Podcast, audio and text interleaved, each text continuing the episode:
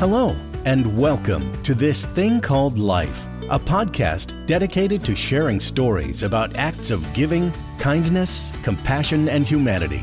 Your host, Andy Johnson, will introduce you to powerful stories about organ, eye, and tissue donation from individuals, families, and healthcare teams whose experiences will inspire you and remind you that while life is hard, unpredictable, and imperfect, it's also beautiful.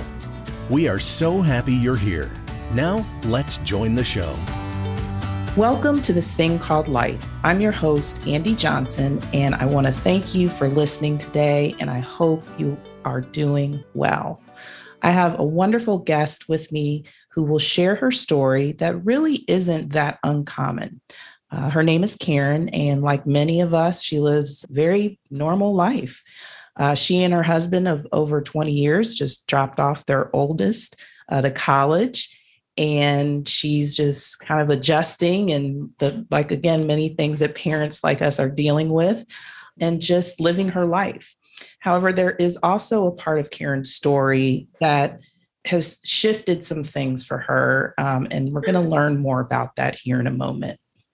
Uh, but before we do that, I want to remind you September is BMV Appreciation Month. And I want to take this opportunity to thank our License Bureau employees from all over the country who ask customers each day the very important question Do you want to be an organ donor? That is such an important question. Uh, we value and appreciate the role that you play in really helping others receive a second chance at life. So, Thank you again for all of your hard work. So now, please join me in welcome, welcoming Mrs. Karen Frost to the show. Hi, Karen. How are you? I am great. How are you? I'm doing well. I'm doing well. Thank you so much for for joining us and and just sharing with our listeners a little bit about you. I really appreciate that. Uh, so let's kick it off and just why don't you tell us a little bit about about you? So I was born and raised in Buffalo, New York. So I, am not from Ohio, which surprises a lot of people. Um, but um, I left home at 17 and enrolled at the Ohio State University. And I was I studied business. I graduated in 1997. Actually, it's fun, it's funny because I we were the first class that didn't actually have graduation we got rained out. So oh, I graduated. Wow. I have a diploma, but we didn't have graduation. It was crazy. Oh. But um, at Ohio State, I met my now husband, um, Damon Frost. He is from Cincinnati, Ohio. And we have two children, two daughters. One, as Andy mentioned, is a freshman at Tennessee State University in Nashville, Tennessee. And the second one is a junior in high school at Indian Hill high school. So, like Andy also alluded to, we live a very normal life. You know, we live in the suburbs of Cincinnati, um, doing normal things.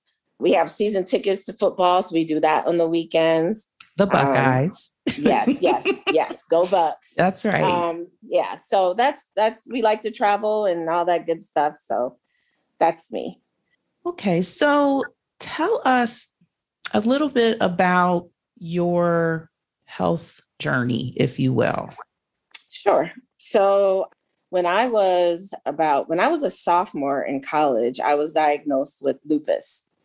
And uh, for anyone who understands lupus, it can impact a lot of different organs in the body. And um, I was lucky enough where my lupus impacted my kidneys.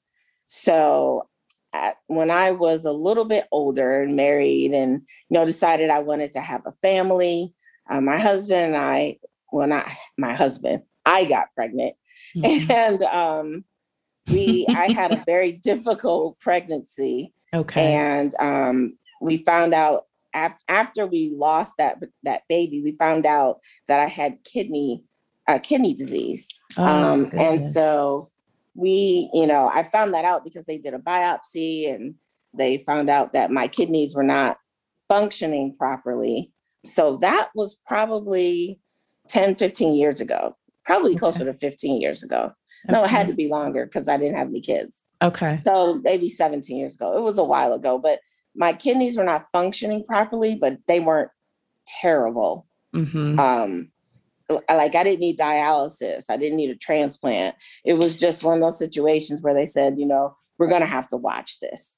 So, and at know, that point, did your doctor say, here are some things that you should be doing to help, you know, manage this or were there's were there lifestyle changes? Like how?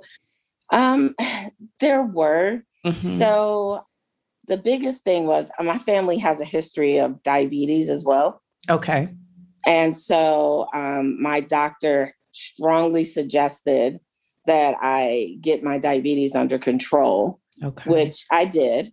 But the lupus was, had a bigger impact on my kidneys than anything. So there really wasn't much I could do to prevent the progression of the disease okay. and how it impacted my kidneys. However, as a lupus patient, you know that stress affects you you know yes. that being tight you know overly tired affects you. So i tried very hard to reduce the amount of stress i stressful situations i'd put myself in but again being married two kids full-time job you know that that was it wasn't going to really be possible so yeah that's more uh, than a notion right? Yes um. exactly exactly. So yeah. Did did your doctor at that time talk about the possibility of needing a transplant at some point? Oh, of course. So okay. the nephrologist I have, and I still have, we have a great relationship. He gave me almost a heads up early on. You okay. know, this may be, this could happen in your future. This is how I see this progressing. I don't see it happening in the next three years, but it could happen in the next 10 years. So yes, he he mentally prepared me mm-hmm. for what I'm dealing with today. So it wasn't like a shock, you know, one day he just said, Hey, you're going to have to do dialysis. And I'm like, What? What's that? What do you mean? Right. So right. he did a good job of preparing me for it. Okay. So, Karen, you mentioned family history of diabetes. Um, did anyone in your family were they ever in need of a kidney transplant because of diabetes? Yes, in fact, my father um, received a kidney donation maybe 15 years ago. Okay. Um, it lasted for about five years and then he had to go back on dialysis, but he um, did receive a kidney transplant. So I also watched him go through that. So I had a little bit more understanding when mm-hmm. I, in fact, had to go through it myself. And so you said it uh, last his kidney lasted about five years, and then yeah, went back on dialysis. And so I assume he did not receive a second transplant. No, he he did not. I mean, okay. he felt like he was too old. Uh, mm. My father, he did pass in December of 2019. Oh, I'm so very sorry. He, um, thank you, but he decided after the first one he didn't want to go through that whole process again. He was much more, he felt like he had a lot more control when he was on dialysis mm. for some reason. So mm, um, once that first kidney failed, he just said, I'll just do dialysis. It's fine. Oh, wow. Okay. Yeah. Yeah. And hmm. actually, believe it or not, I've met people who do dialysis with me who have decided they never want a transplant. They'd rather just stay on dialysis. Yeah. Really? And and yeah. have they said why? Some people don't want to have to deal with the rigor of there's a lot of things you have to do after you receive a transplant. They're not mm-hmm. prepared to do that. There are other people who, for financial reasons, mm. can't get a transplant because that's a big part of it. You have to be able to afford the um, medication and which is Medicare barrier. Yes, huge barrier. Yes, and Medicare um, doesn't cover everything. Right. Um, so, or, you know, Medicaid doesn't either. Mm-hmm. So financial is one reason.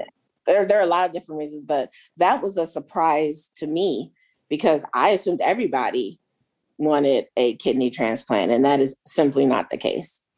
Yes, and I've I've um I've begun to learn that as well in talking with people. I knew someone who was in their 70s and they needed a second transplant. Um, and his daughter wanted to donate. But at that point, he felt like, you know, because of his age and just other health conditions, he said, he said, I'm, you know, I'm good. I don't need to do this, you know. Mm-hmm. But it's just hearing that people that are on dialysis, and I don't know the age of these of these individuals, but you know, it's it's just unfortunate that the cost of medication would mm-hmm.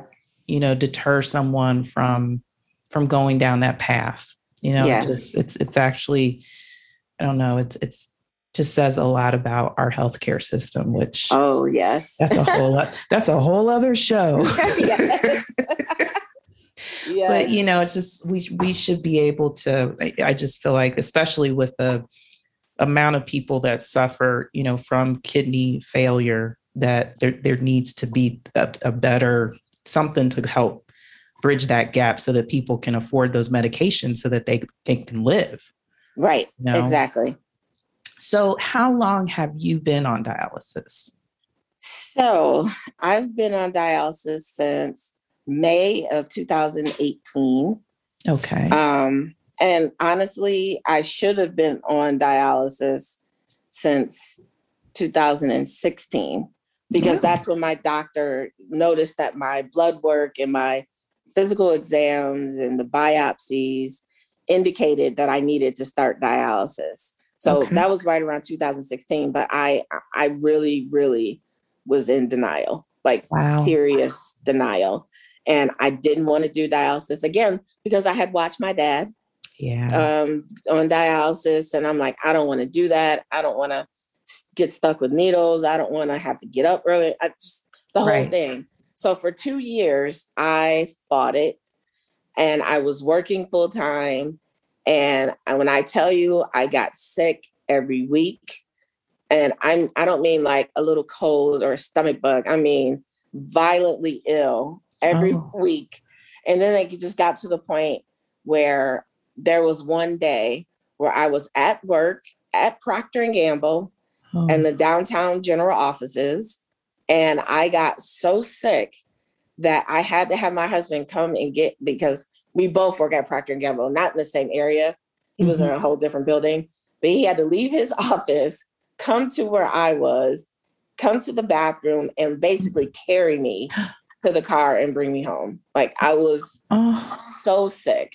And um that next day I said, I called my doctor. I'm like, okay, I'm ready. I'm tired of fighting. Wow. Um, I'm tired of being sick. And it was very unpredictable. It's not like I eat something or do something and it ha- it was just randomly I would just get sick. So So was that uh, your your body's way or your kidney's way of saying help? Yes. So basically what was happening was my kidneys were not functioning. So anytime I ate or drank anything, all those toxins were staying in my body. Right. They weren't being filtered out in any way. So when you have a certain level of toxins in your body, your body just decides, okay, well, if you're not gonna, if your kidneys can't get rid of it, we're gonna get rid of it one way or another. And it does get you get rid of it every way you can imagine. It comes out, but it will come out. But that's why you get sick. Right. Right. Yeah. So my the toxins that I was ingesting, I mean, even healthy foods have toxins in them, right? So I could just I could have just had a diet of salad and water. Mm-hmm. And I mm-hmm. still probably at some point would have been getting sick because of just the different chemicals that are in these foods that build up in your body. Right. And they're not supposed to be in your body long term. Wow.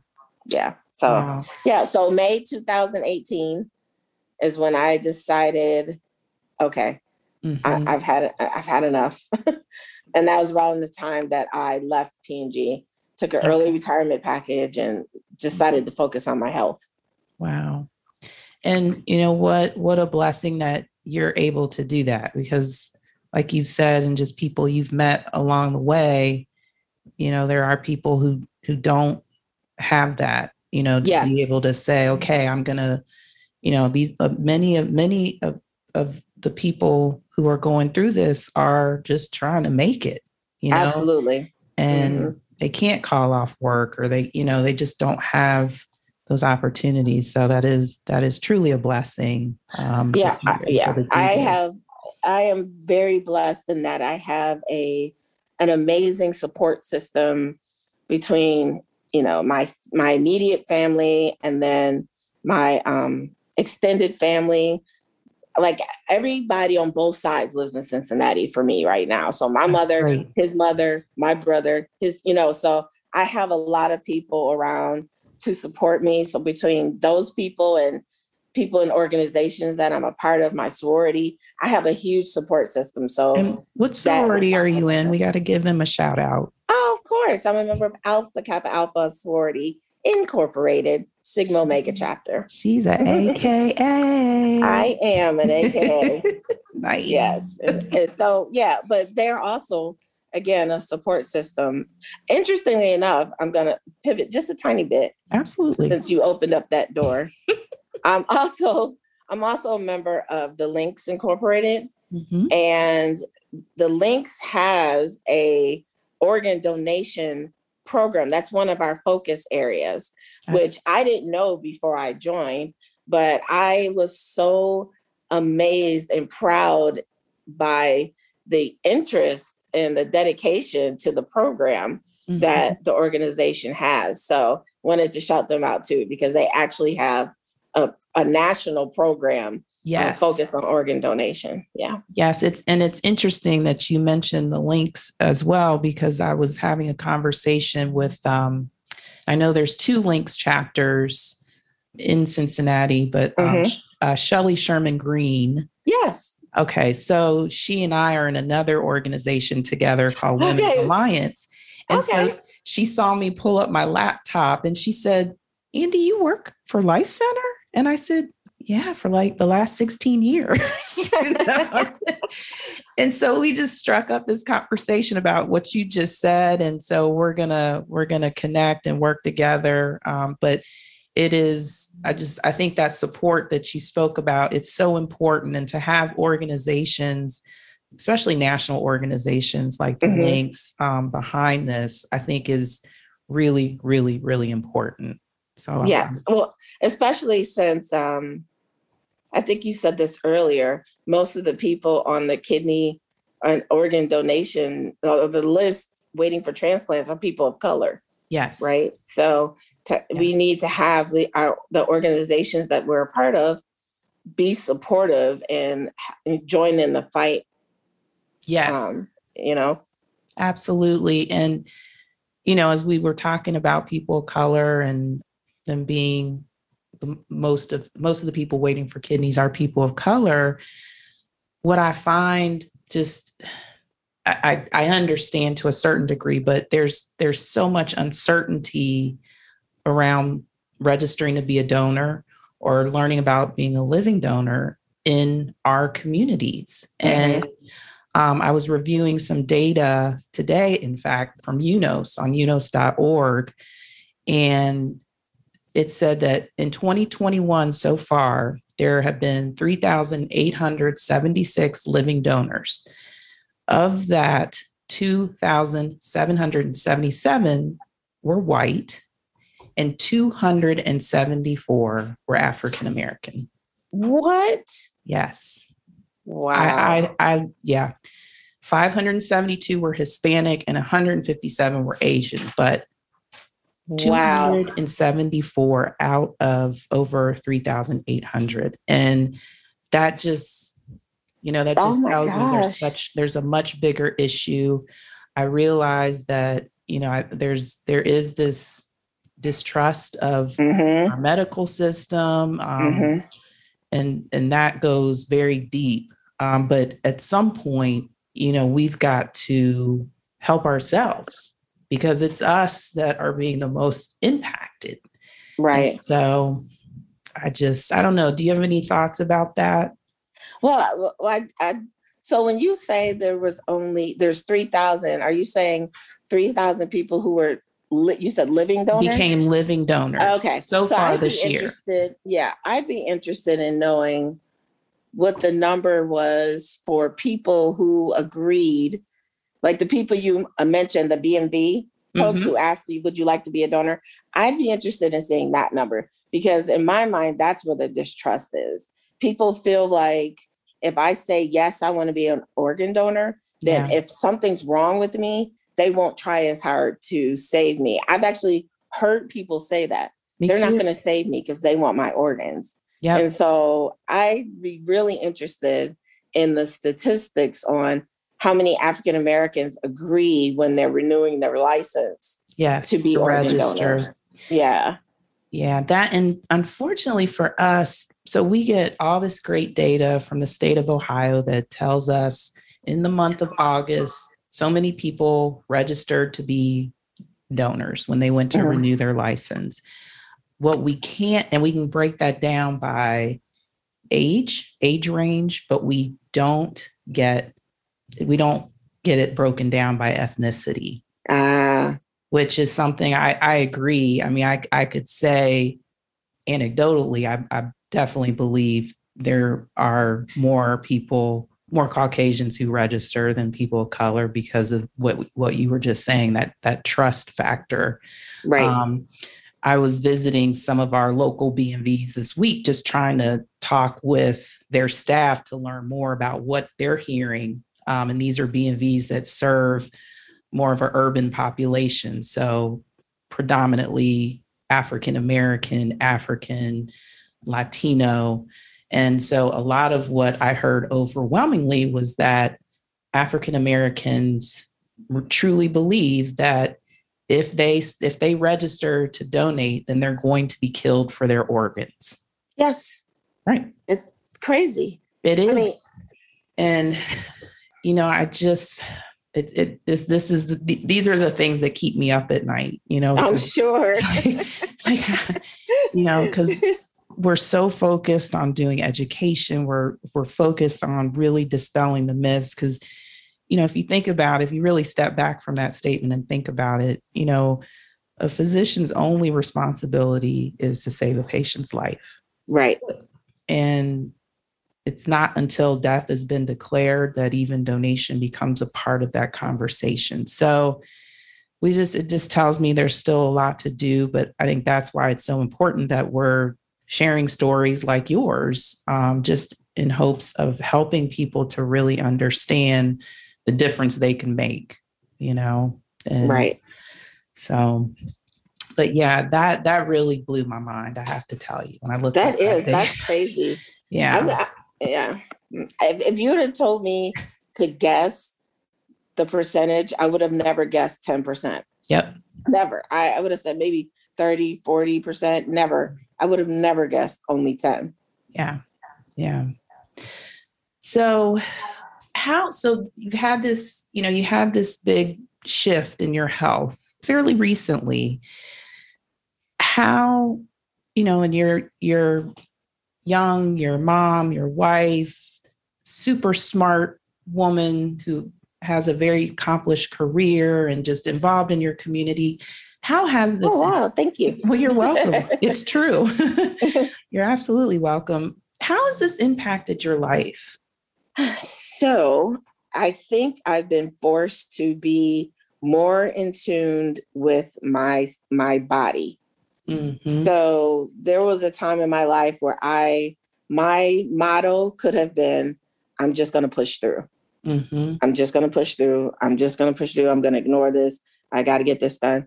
But now I am very much one of those people who will say, you know what? I need to go take a nap. Or, you know what? I can't do that for you right now. Or, yeah. no, I'm not going to volunteer right now. Uh, no, it's taken a lot of practice because mm-hmm. I am mm-hmm. one of those. Yep, I'll do it. I'll volunteer. I think you strike me as being that kind of person. yeah, that's definitely me. And but I've had to say, you know, I I can't. I just can't do it all. If I'm, I have to be fair to myself. Mm-hmm. I have to be fair to my my kids. It's yes. it's not right for me to expend all of my effort and energy to the point where I'm now run down and not healthy. So I've had to be more in tune with myself.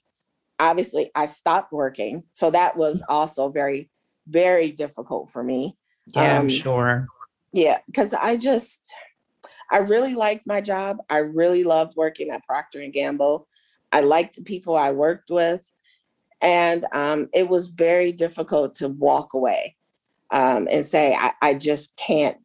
I can't do this anymore. I can't. I can't manage working full time and going to dialysis. It's just. It's just not going to work. So I, I did have to stop working, which was hard. Our family travels a lot. So I feel like I told you this, but I'm not sure. But we lived in India. Yes. So did share that. I yeah, I had we like to travel. Mm-hmm. And so I can honestly say that the amount of travel that I've done in the last three years has declined slightly. Mm-hmm. But if I'm mm-hmm. being honest, I probably still go more places than most people go. Probably. You know, because yeah. I just figure out a way to do it. Right. Um, I, I told my mom, I'm like, we're planning a trip to Europe for the kids. We're gonna go. And my mom's like, How are you gonna do dialysis? I'm like, I'm gonna do it there. I mean, yeah. that's just you just adjust. So I've had to make adjustments in how I manage things. Mm-hmm. It just mm-hmm. takes a little more effort mm-hmm. and you know dealing with the logistics of everything. Mm-hmm. But it's everything is still doable. I right. still live my life. I just have to think about managing it differently. Mm-hmm. And people that I meet that are early on dealing mm-hmm. with chronic kidney disease, I tell them that your life is not over. Right. Your life is going to change, absolutely, but your life is not over. And the more you, what's what I'm looking for, embrace that mm-hmm. your life is not over, the better your health will be as well. Right. Um, your attitude really really has a huge impact on how your your disease progresses i believe i've um, i've heard that from multiple people yeah who have been absolutely. in similar situations mm-hmm. the attitude so, is such a huge part of it and how oh you approach goodness, it is yeah I, I, I can't tell you how many people have met me and said well you don't seem sick or mm-hmm. you don't seem like you have this this horrible disease i'm like oh yeah i got it but yeah I mean, I don't let it have me. That's right. You know? So do you think that part of the issue is with with chronic kidney disease is that it's it seems like it's one of those conditions where it, it's not it's you know it's there but if it's not really impacting your day to day you kind of just people tend to just push through and then that kind of puts people in a more difficult position of just okay here we are now now i've got to do now i have to do dialysis or i've got to really you know go through the steps of getting worked up for a transplant those types of things is it, is yeah. it like because it's so it's not that you can ignore it but that you kind of can't ignore it you yeah you, mean? you could absolutely ignore it and that's exactly what i did because i've heard people just like you said they were in denial mm-hmm. they were like no i'm good yeah. You can mm-hmm. pretend that it's not happening because you physically like your your limbs don't ache, you right. don't have headaches, you don't, you know, you're not in any physical pain. Right. But at some point your kidneys your your body will start to reject the toxins that are in your body. So then you will feel some physical discomfort right. from that. But if you are early enough in, if you're in the early stages of chronic kidney disease, you can act like nothing's going on. You know, right. I will say this too: the you, you ignoring it has a horrible impact on your blood pressure, mm. and that you will feel. You'll have yes. headaches. You'll be tired.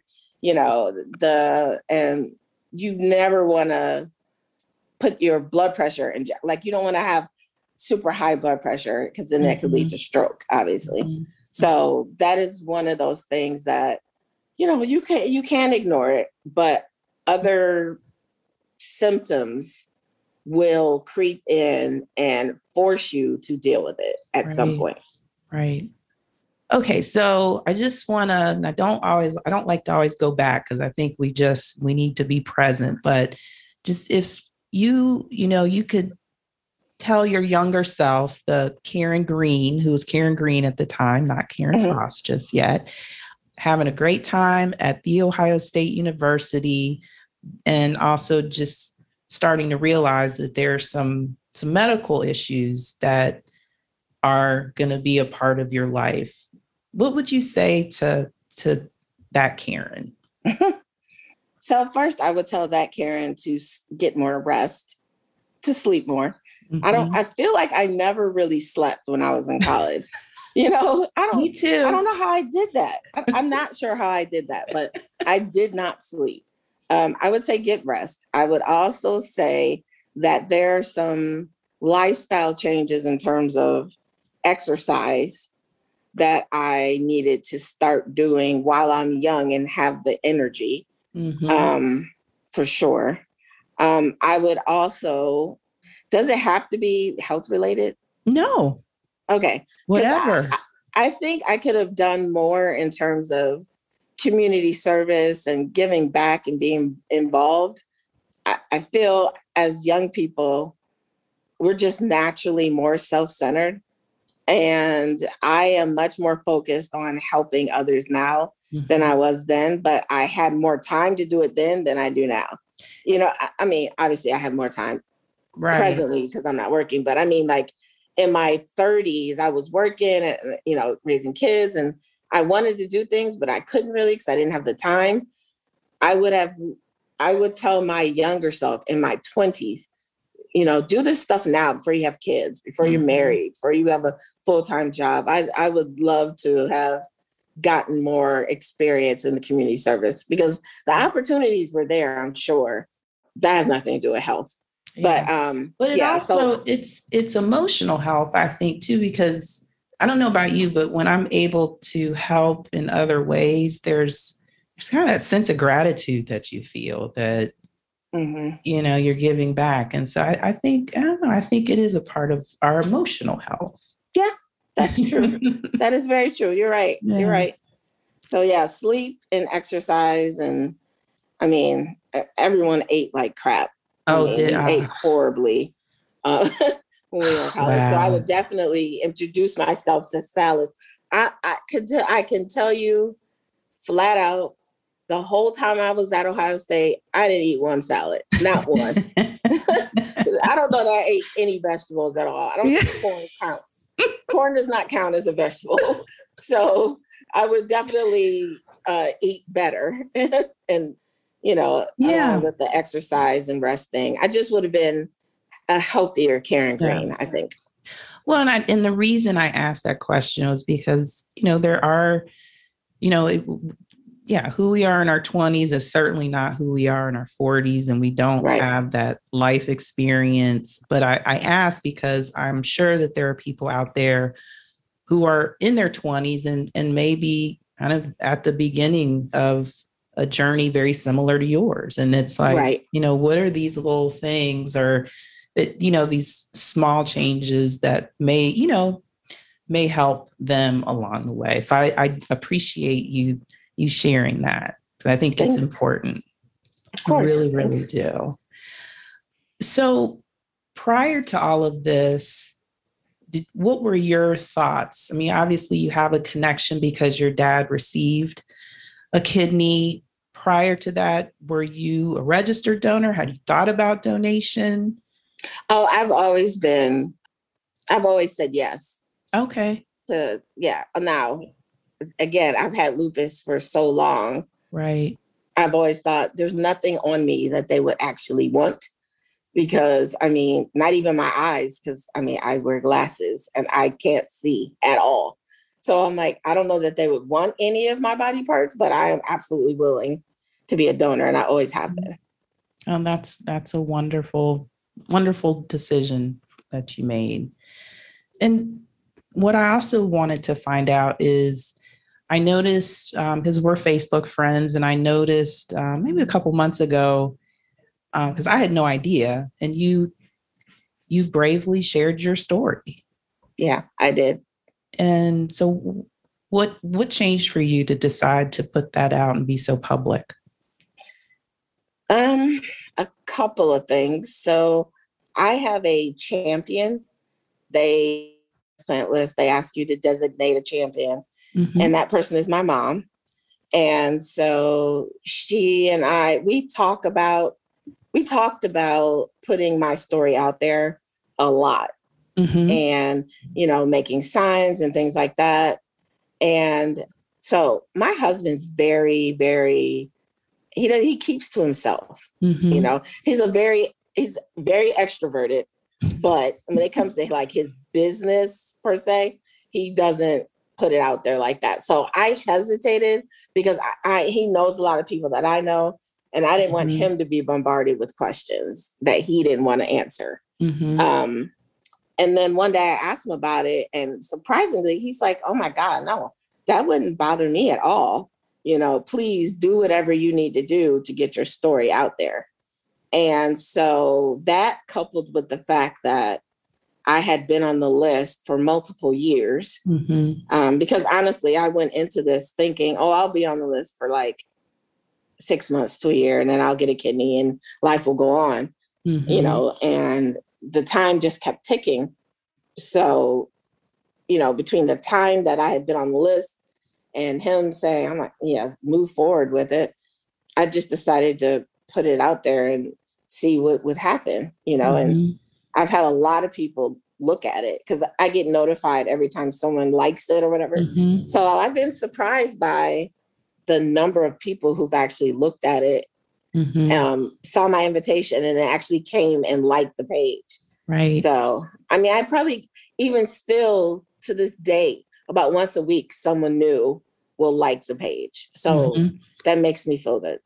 That's great. I mean, it's that's I'm so glad to hear that um, your mom is your kidney champion. Because um, mm-hmm. I was, I was wondering because I I thought, well, like Karen must be her. Karen must be Karen's kidney champion because you just kind of put it out there. Um, but it's important to have that person. And you know, your mom and I have communicated. We've talked about signs and that sort of thing. And so, I just I think that's so important to have someone who's who is walking this with you and just kind of kind of taking a little bit of the weight off of you and the fact that it's your mom i think is just that's the icing on the cake for me you know oh yeah my mom is awesome she's the best mom ever i know Aww. everyone thinks that about their mom but my mom is pretty she's pretty special. She's pretty. She's, she's pretty, pretty, awesome. That's great. Well, shout out to Miss Willa Green. It's Willa. Yes, right? I remember. You're good.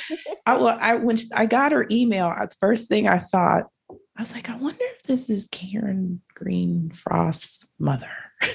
Yeah, yeah, that's. and then I just asked, and it went on from there. So. yes, I'm glad you guys connected. Yeah, I am too. So, I guess one other question or a couple other questions. Did you find it difficult to kind of be vulnerable in that way and sharing that? Was that hard for you? Or were you just like, eh, I'm doing this? No, not, no. Good. I'm very comfortable telling my story.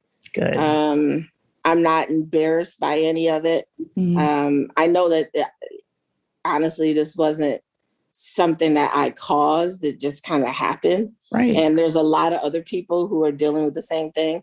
And I thought, honestly, obviously, I would love to get a kidney. Mm-hmm. I would love to get a kidney. But when someone at my dialysis center gets a kidney, I am so excited. Mm-hmm. I'm happy for them.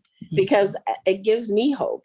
Right. And so I wanted to tell my story to get awareness for myself, but also to get awareness for other people. Mm-hmm. You know, I, I, I, if I can't receive a kidney through someone seeing my Facebook post, maybe the person who sits next to me mm-hmm. can. Right. Right. So that's kind of how I thought about it. I never really hesitated. The only reason I hesitated was honestly was Damon. Was Damon, but, yeah. Yeah, that was that was it. But yeah. I mean, and he actually thought I was silly for thinking that, but I mean, I just I know how he, I know how he is. I've, yeah. I've, known him for a long time, but right. I was wrong in this case. So okay. I was happy to be wrong. Right, exactly. Pleasantly surprised, right? Yes, yes, exactly. So on those days where it's tough, or those moments, how do you, how do you you said earlier you just you would push through but what what what helps you? What guides you? I in general to have a very positive outlook on life. Mm-hmm. i have led an amazingly blessed life. I I, I this is going to sound weird but i know i'm loved by a lot of people, my family members, my sorority sisters, my link sisters. I know there are people that love and care about me. Mm-hmm. So when I start to feel depressed or sad, I mean, there are days when I do feel sorry for myself mm-hmm. because I've dealt with a lot of very crappy things in my life, just health wise. Mm-hmm. Um, but I know that I'm blessed beyond measure with healthy children, a home you know, food in the refrigerator. I mean, there's so many mm-hmm. things I am thankful for. And knowing that there are people who don't have what I have health wise, family wise, support wise, mm-hmm. home. I mean, it just, it's hard to stay depressed for long. And I have this attitude where I'm like, this is only temporary. Mm-hmm. You know, at, at some season. point, yes, Mm-hmm. At some point, I will get a kidney mm-hmm. and life will go on, mm-hmm. you know. And mm-hmm. until then, life will go on. life, know? life, right, right. Life so, is going um, on, right. Yeah, I just try really hard. And it's not, I was about to say, I was about to say, I try very hard to have a positive attitude, but it's not that hard. Right. You just have a positive attitude. You know, I, I try to not to be around people who are negative and give off negative vibes. I don't have I don't have the energy, time, patience. And that's something I think we've learned as we've gotten older. Yes, it's such an important a lot lesson. more when you're younger. You deal with people that you are like, why am I friends with you? Right. But I, yeah, so I'm at the point now where I'm like, if if you if you have a negative outlook and you're always whining, I don't I don't I can't have you in my life because I can't mm-hmm. have that negativity in my life. You know, absolutely. And does your faith play a big role? It does. I think so. Because of COVID, we don't go to church as much as mm-hmm. we did, but my belief in higher being is for me greater than any like building or person or church, right? right? I believe that there is a God who watches over us and protects us and guides us. And I'm trying to think of the right word. The word that keeps coming to my mind is coaches us. Mm. But that that's not the right word. Well, I know that he tells me what to do. Yeah. The question is whether or not I listen. Yes. You know, mm-hmm. and so I absolutely believe that the only reason I'm here today is because because the Lord decided that it was not my time. Right. I have been on my deathbed more times than I share I care to count and have come out of it. I had I had COVID in oh. January of 2020. Oh my goodness. So um, Oh my goodness, Karen. People, my family calls me patient zero. I'll tell you why. I was so deathly ill. I was intubated twice. And um, I was oh. in the hospital for like six weeks. Mm. And most of it I don't remember because I was mm-hmm. like sedated most of the time. But they didn't know that it was COVID at that point, right? Because oh. they didn't. That was right at COVID. Yes, right. At they didn't start talking about it until like March of 2020. But in January, I was in the hospital, and they they came out and they said, "Your," my husband said, they said your wife has coronavirus so they didn't know about COVID at this point, but they knew it was coronavirus. And I was da- actually, I was at dialysis and I wasn't breathing. So oh the people God. at dialysis had to call the ambulance to take me to the hospital, and my family met us there. I don't recall any of that. Oh. I don't recall anything that happened that day. Oh but I have again have have had some really interesting health scares mm. and have come through it. And when I see my doctors now that saw me at that point, they're like, first of all, we don't understand how you made it through that. Right. Right. But you just, it looks like night and day. Right. And I know, I know, I know, I know it was it, the Lord yeah. decided, listen, she's not done raising these girls yet. Mm-hmm. Mm-hmm. um, I need to make sure that this one stays around mm-hmm. for her for her family. And I think that's the only reason why I'm here. Because I mean, how many people have died from COVID? I know. You know, I, with me having all these health issues, mm. I pull through after being on the vent twice. You know. Wow. Yeah. That is that is a miracle. It is. It is. God is good. I say God it all the time. Is good all the time. Mm-hmm. All the time. So, Karen, if someone is interested in being tested to be your kidney donor, how might they go about that? So, there is a kidney transplant team at Christ Hospital. Mm-hmm. And oh my goodness, if you can't forgive me, I can look up the number, but they will, there's a donor coordinator that you can call mm-hmm. that can take your information and start the process. To be fair, it is, and you're aware of this, it is a very rigorous, involved process with physicals, blood tests, all of those things. And it's not a short process. It's mm-hmm. not like you call and they will, you know, get you worked up and then next week right. you can donate. You know, the, right. it could be months before, right. you know, you can donate. Okay, so here we go. Oh wait. Oh, I thought I had it in here. I'm looking it up now too. Yeah, I thought I put it in here, but I didn't. Uh, I'm looking on the. Okay. Yes, I do. Okay. So it's the woman's name is Jessica Ratcliff, R A T C C L I F F.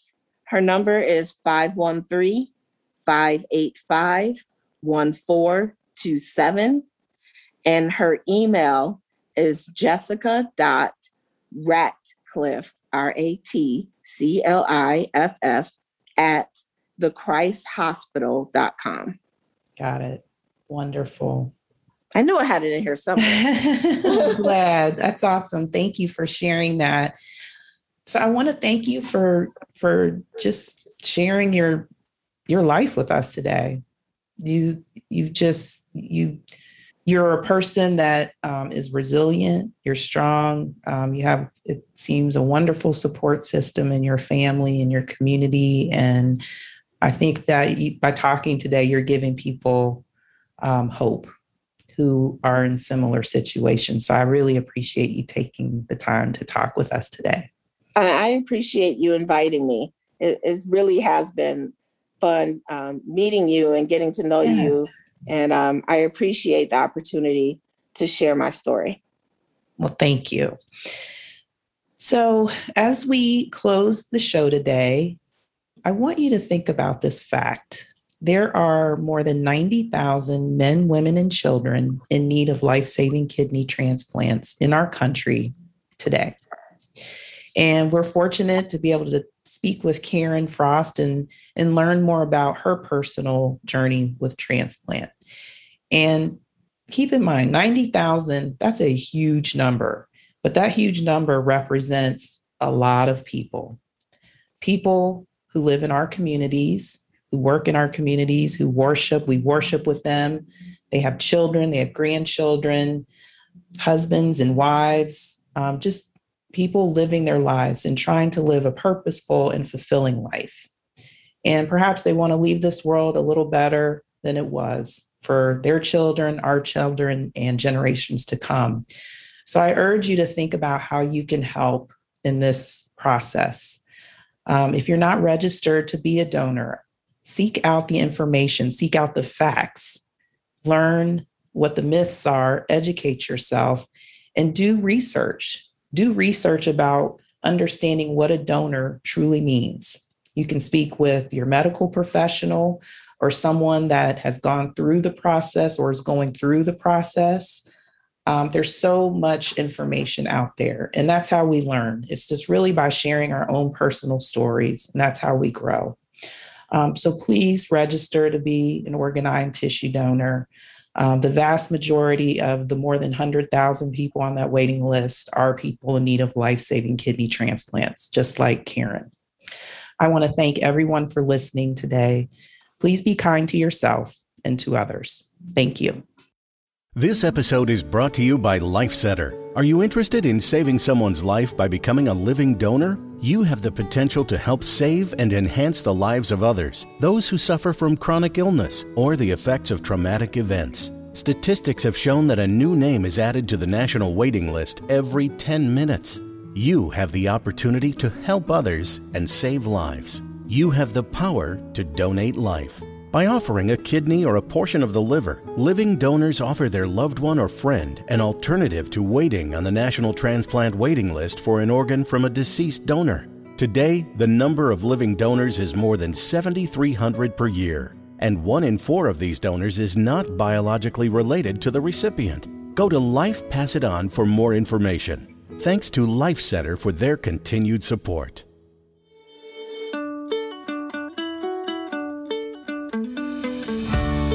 Thank you for listening to This Thing Called Life. Subscribe on iTunes or wherever you get your favorite podcast to make sure you get updates on all new episodes. And we would truly appreciate it if you would share, like, or give us a review to help us grow.